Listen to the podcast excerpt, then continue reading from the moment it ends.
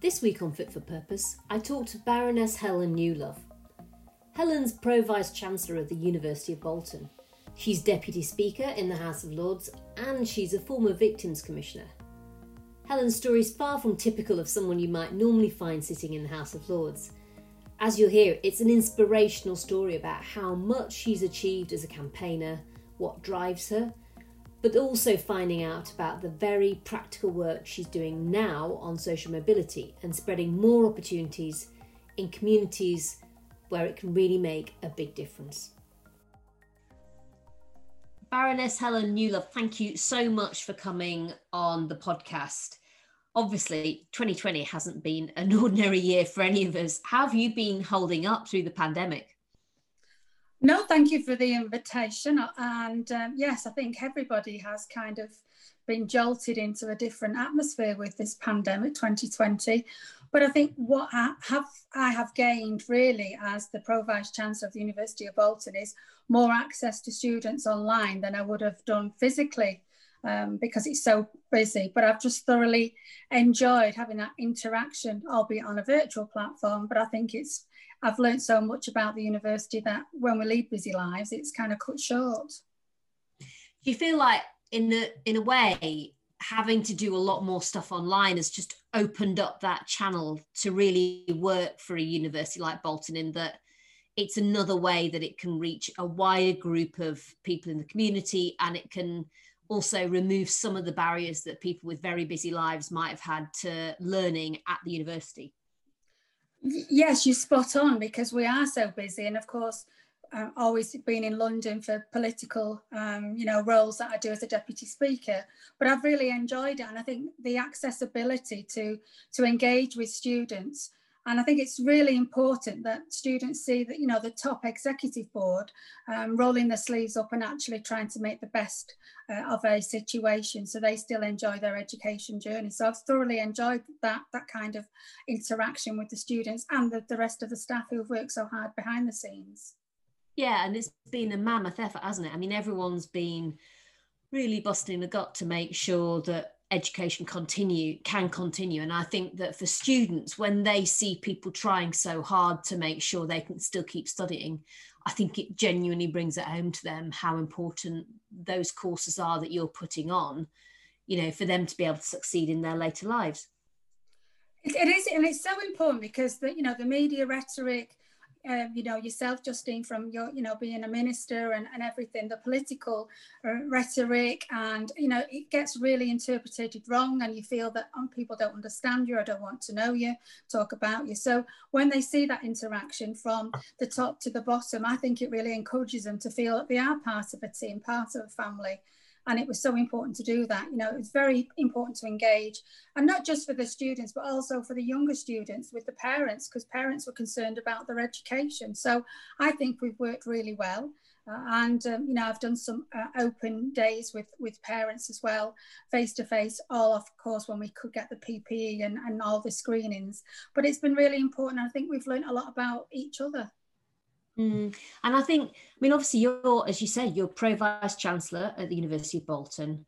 You've very much described it as being like a family and, and the work that it does boosting opportunity in your region and actually, frankly, the north of England more generally. Tell us a little bit more about how you got involved with the University of Bolton, but also from your perspective, what it does that matters so much for, for those people whose lives it's able to touch. I'm really, first and foremost, I'm a really proud Northerner. And when I went to Westminster, I felt it was very Southern. While I've got fantastic friends and I, I do love working in the House of Lords, when you feel that people don't understand what happens in the North, uh, it gets very irritated in a sense that, you know, there is hardworking people. We don't live in cloth caps and clogs. Uh, and, um, you know, so for me, I'm very proud. So having that opportunity um, firstly, as Victims Commissioner, to do a law lecture there, which was really inspiring um, and something I've always dreamed of doing. To then having to be um, having that interaction as pro vice chancellor, I was so excited. I mean, I'm one of them people that likes to roll up the sleeves and get stuck in. I don't, you know, titles are wonderful, but it's what you do with them, Justine, as like like you're doing now with social mobility pledges. And so I think it's really important to to bring the North uh, back into the Westminster bubble. And there are so many talented people. There's so many hardworking people. And, and so for me, I'm just absolutely um, love this role. And unfortunately, the, you know, with the pandemic, it's it's kind of also stopped a lot of that face to face. But you know, it's what you bring to the table and encourage people. I'm just a working class, you know, uh, from a very working class background. So I really want young people to to really do well for the future. And we're going to come on to, if you like, your own journey and the work that you do now in the House of Lords. And I think just before I do that, Helen, I mean, from my perspective, obviously, I mean, Bolton University itself has been on a journey, hasn't it? And there's been a huge amount of work to see the university steadily climb up the league tables. And that really matters for the local community, doesn't it? Having high quality education right on its doorstep that is at higher education level. Well, certainly. I think, you know, we're very proud people. And I first interacted with Bolton with Bolton Lads and Girls Club. So Bolton has always been in the heart of, of what I do. But I think it's really important, especially when we hear the high end of Cambridge, Oxbridge, and Oxford. And, and I think it's really important that our communities should be proud of the university. You know, uh, the Vice Chancellor, Professor George Holmes, has been working from day one. He's been there 15 years, and he has really, really built the university to stand proud. Uh, he really works for the, the students. And for me, that really makes people understand Bolton, you know, the University of Bolton is something to be proud of. And, you know, not just for young students, for mature students, for businesses to engage and all this, the schools, you know, the, the hierarchy of the schools as you go through. And that's what I'm really proud of is, you know, we're all equal and we all should have the same opportunity and pathways. And that's what as soon as I walk through the door, I feel that with Bolton, um, because the you know the university is a family. The university and the staff that we've got there really care and want to make it work. And with the pandemic, we have seen a vice chancellor who has got so much vision and has invested over a million pound into that university to ensure every student has a right of an education in a university safely and healthily. I really believe in all of that, and I think the challenge i think for for many communities is you get into a catch 22 situation. You don't get the investment from the outside or the jobs high skilled jobs because you're not having enough high skills locally but you don't have the high skills locally because actually the argument is yeah but there aren't really the jobs for them to go on to and i think it's absolutely key that you break that cycle but the question is how do you do that? And i think the reality is a university like bolton is probably one of the most important ways in which you can start to create the higher skills in Bolton locally that will then bring in that investment over time. If you can then have that effort that you've got locally and regionally married up, if you like, with a wider economic strategy on levelling up, then you really start to get into a position where you can genuinely make a difference to people's lives. And I care just like you, Helen, about equality of opportunity. There's just as much talent in communities like Bolton as anywhere else. The key is you have to be able to unlock it, but that starts with making sure there's an education system on the doorstep that can develop it. And from my perspective, that's what the University of Bolton can do. It can really be that catalyst for making sure, as you say, not just young people, but frankly, people at different points in their life who maybe gone out of the education system but now want to come back in and, and better themselves through through continuing their education that that's something they can do on the doorstep. And a lot of people have really busy, busy lives. They've got caring responsibilities. They're not going to be able to go away to university. So actually having it on the doorstep is is just the difference isn't it between able to being able to to do a degree go to higher education and not for lots of people I think you're spot on there, Justine, and I think I think it starts with with the messaging that you receive as an early age. Mm-hmm. Uh, you know, people um, put these kind of like communities like Bolton put them down before they even began their journey. Uh, it goes from the, you know, the junior skills to the high skills and, and everything. And if we've got to encourage that culture change of being proud of where you live and about the investment the investment's so important because like you say you can have you know you can have as many policies as you want but we need that investment to bring on board you know there's going to be opportunities of jobs but it's also to recognize it's not just about academia it's about practical skills. And i think that's yeah. where we you know any government goes wrong it swings one and it swings the other. And i think this is where bolton has really you know gone up the league table. Number one for student satisfaction in greater manchester uh, is because we have invested both you know for academia and practical skills because practical skills have been lost along along the way. And so a lot of um, communities where you know they're not academic but they're not stupid are very bright on the practical skills you know um, we've kind of not brought that up. And i think that's what we do at university of bolton. By all the investment we've actually put on the university um, you know we are world-class dental uh, dental techniques um, students going in there. We've got a a huge law school. So that you know opens an avenue for, for law firms to come and have a look at the quality of skills that we deliver there. And we've also very good on the um, special effects for movies. You know we've had movie companies come in and use the students uh, for what their, their skill set is. So i think if we balance both it has a really good message out there that we serve the community and this is the quality we can give you. There's mm. always everything you can add to that but it is about making the region shine. You know i mean i think that, that the problem is greater manchester there's so many places within that um, and you just focus on the center of manchester whereas on the outskirts we have this you know we have this fantastic university that people can travel locally so there's no stress of getting there. And we have you know we have a huge medical school for nurses. I mean we could really, you know, get so many nurses every year, we can't get enough opening avenues for them. But I think because it's local doesn't mean to say that it doesn't give that value, that excitement of gaining a degree to mm. carry on in the, you know, the high power city of London. It's so important we, we, we really bring them along culturally and positively. And then what you're doing, of course, is helping to provide absolutely vital skills for the local NHS.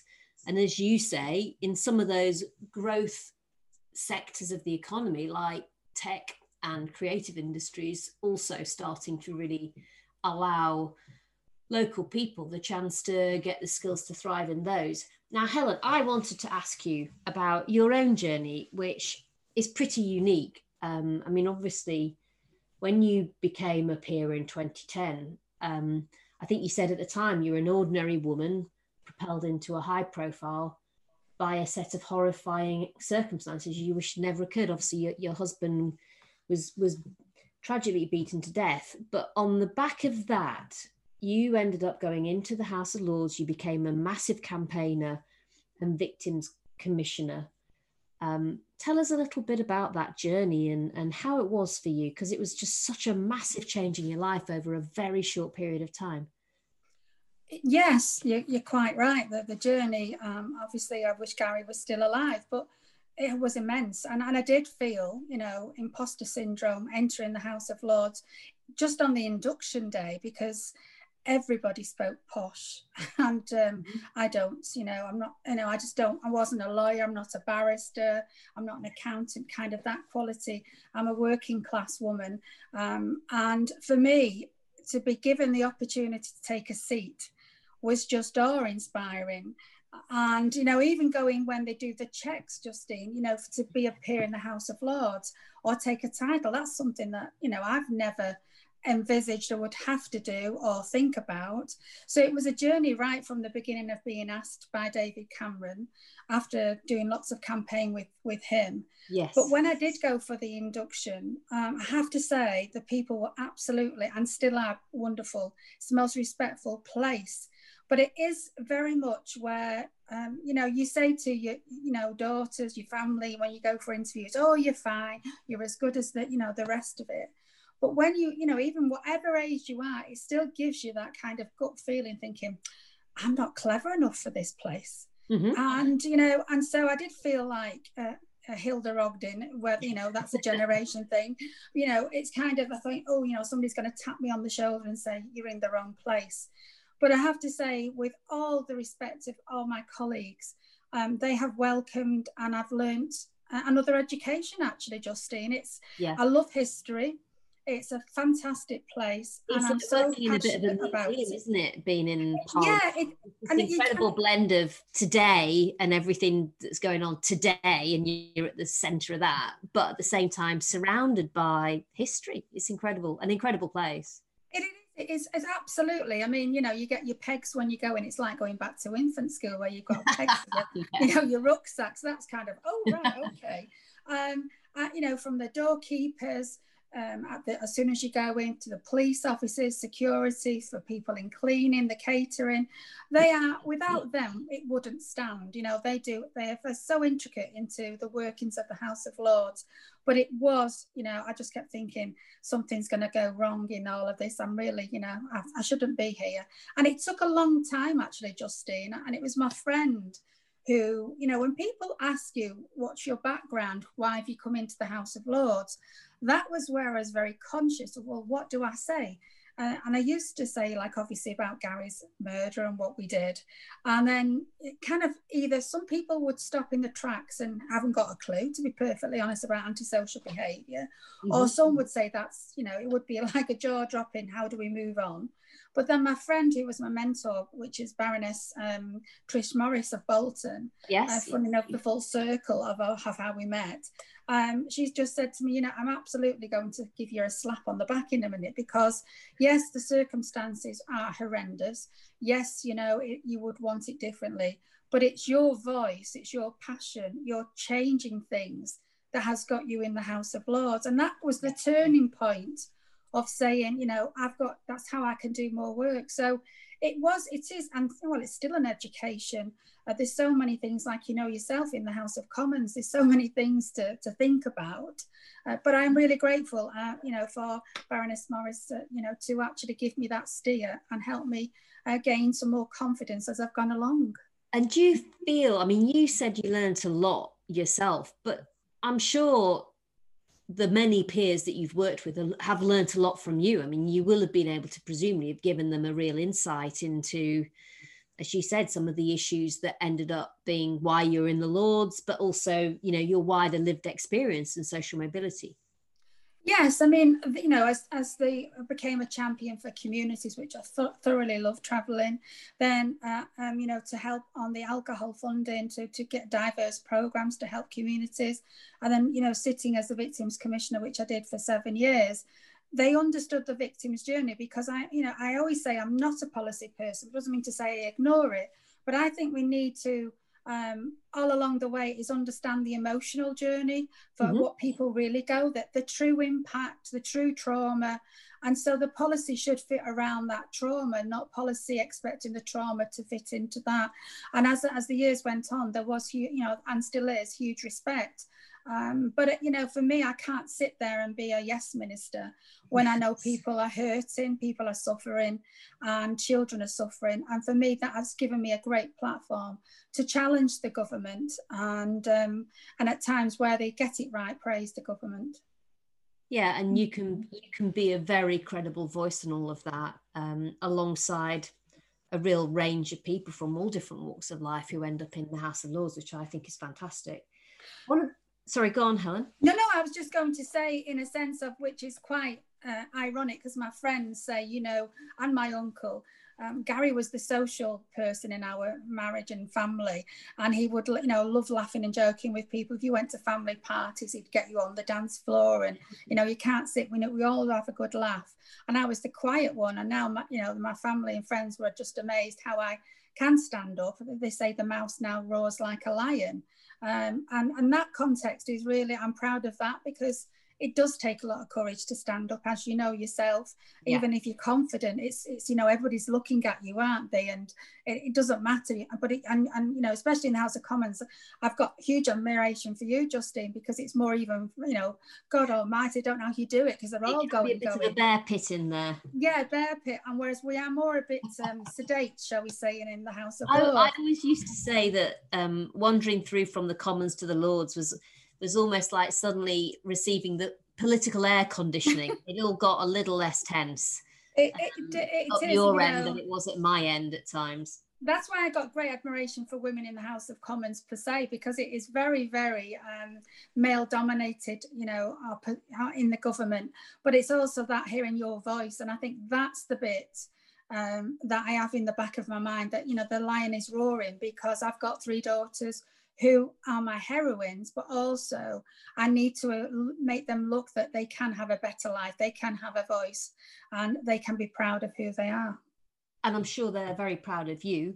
And of course, alongside all of that work in the House of Lords, you also set up your own work in Warrington, Newlove Warrington, with three specific goals around inspiring people, um, motivating them and encouraging them to really play a positive role in their community. Tell us a little bit more about what Newlove Warrington has done over the years. Well, again, that was a journey that I didn't have a vision after a 10 week court trial. Um, I just wanted, uh, we wanted to do something. Uh, Warrington people are, are, are, superb. They still are to this day. Their their support has me- meant huge, huge, you know, impact on me and me and my daughters. And again, somebody asked me, "What you know? Do you want to start a charity? What do you do?" I've never done that, Justine. I was a legal PA. I've worked in courts, you know. Um, and I'm thinking, well, I have no idea. And in Warrington, it's a very rugby based um, town. Oh, and yeah. we have Warrington Wolves Foundation, which supports um, the community, huge investment in the rugby. And they took me on board, I have to say, and were wonderful. They showed me the ropes, they showed me what board meetings are like. And mm-hmm. we decided to do a, a launch, Newlove Warrington, which the girls designed the logo. It was just immense and so fast. But again, I just, you know, I went around asking for begging emails for celebrities, and um, we got a huge um, Simon Moran, who is part owner of Warrington Wolves. Never heard of him, Justine. Somebody said, Why don't you write to him? He'll help with the tickets. And I was teaching him what to do, and I didn't realize how big he was. he just gigs and tours. He has all these bands, and he was just lovely. And his PA was lovely. We're good friends. And Peter Kay came on board, and um, it was, you know, he phoned me up and, and at the Trafford Centre in Manchester. And I thought it was my nephew taking the mickey because he was going garlic bread. And, uh, you know, why would he phone me?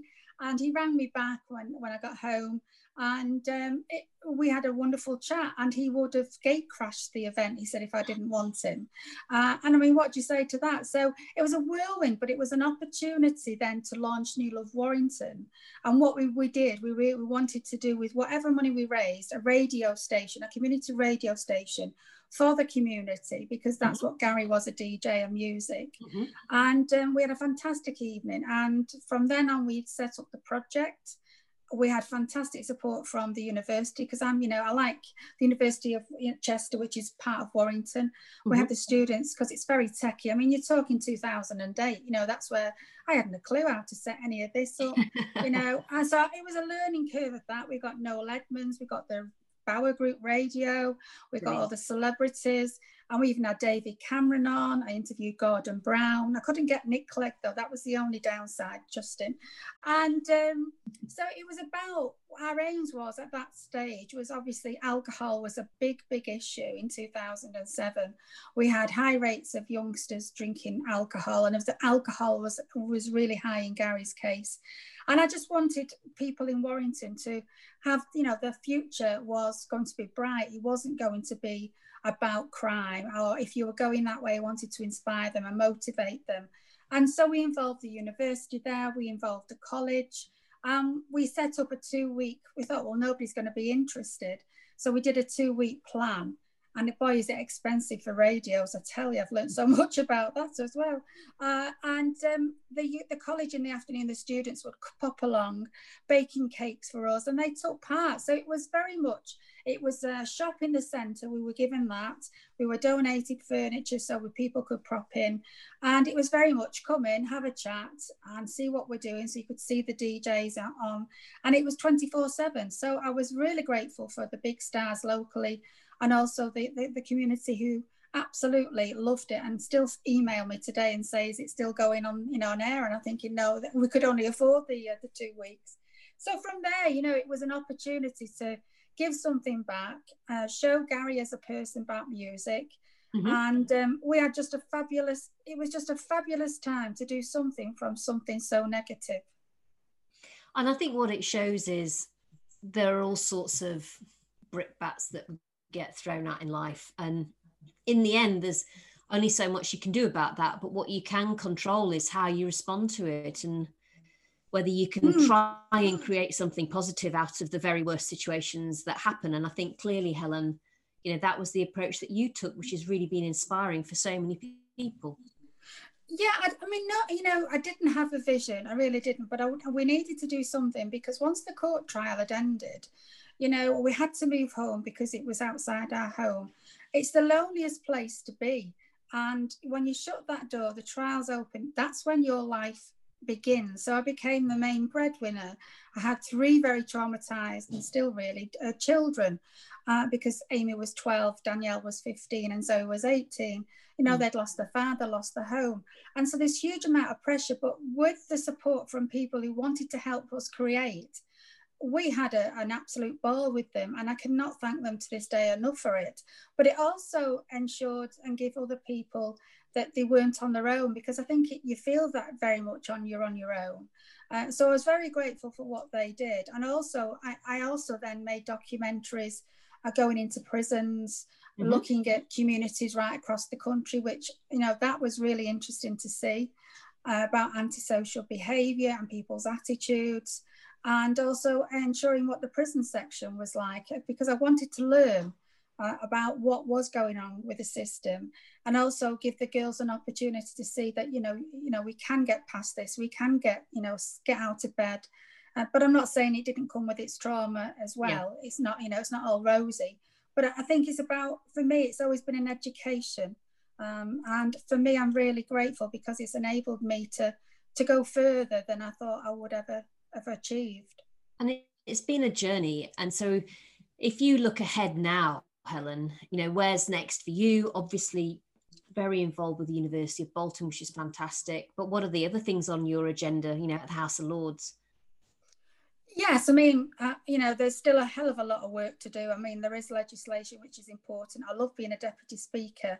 That mm-hmm. you know, um, that's another learning curve. That's a bit of a job keeping those lords lords in hand. Yeah, and because it's very constitutional. Again, you know, it's very you do it this way, you don't do it that way, and people think it looks so. I mean, my colleagues make it look so easy, and uh, again, it's had to change with the pandemic how we we the role in the House of Lords, the Deputy Speaker.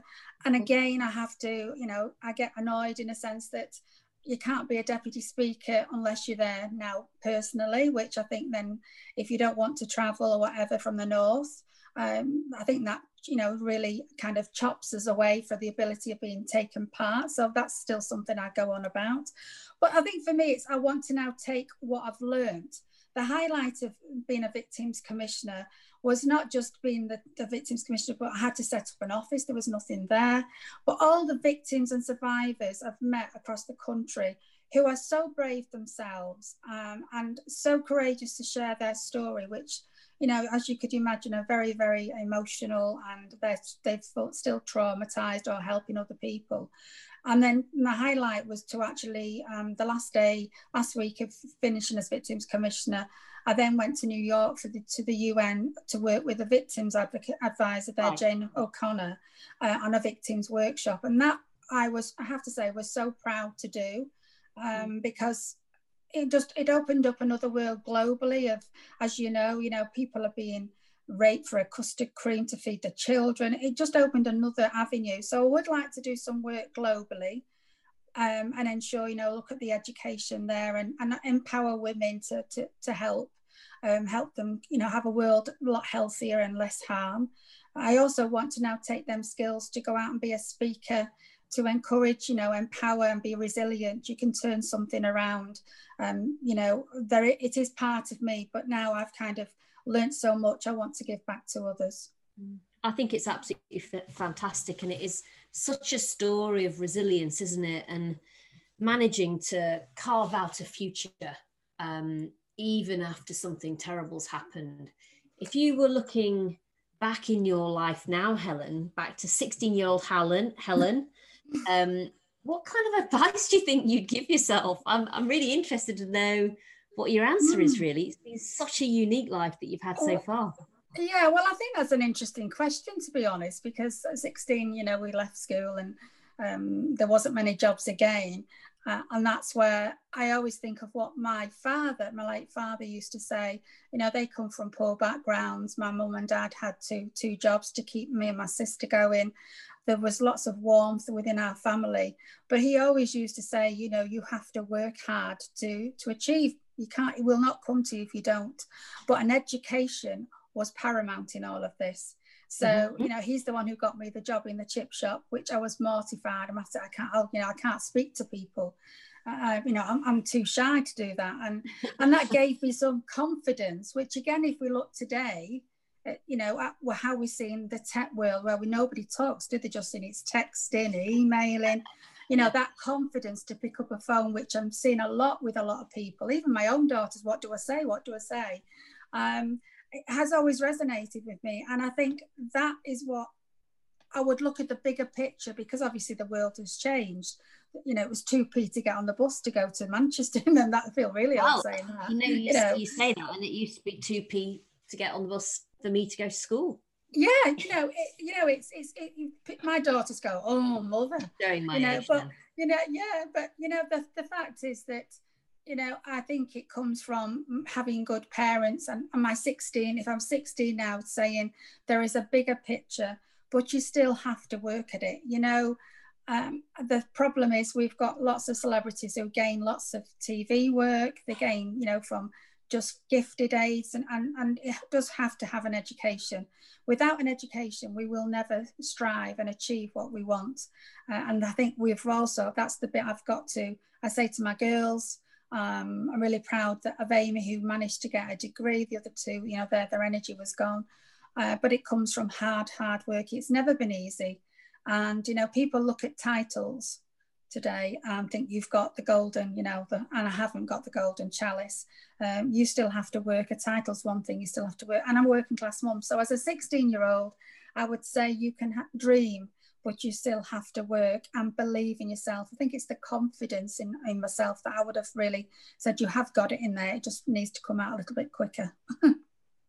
Brilliant. I think that's fantastic advice. And and one step at a time, you know, um, don't my sense is often have you have your plans, um, work out what the next steps are to get you in the right direction and then keep on going. So one step at a time. But as you say, that's how you build up confidence and it is incredible you know what you've been able to achieve and yeah i'm sure when you were 16 it would have seemed like an impossibility to end up in the house of lords and, and doing all of the amazing work you've been doing but Newlove it's been an absolute privilege and pleasure to have you on. Thank you so much for the time and i think a lot of people will really enjoy listening to the podcast. Thank you very oh, much. oh, thank you justine. It's been brilliant. Thank you. If you've enjoyed this podcast, then subscribe to the series or share it with a friend. See you next time.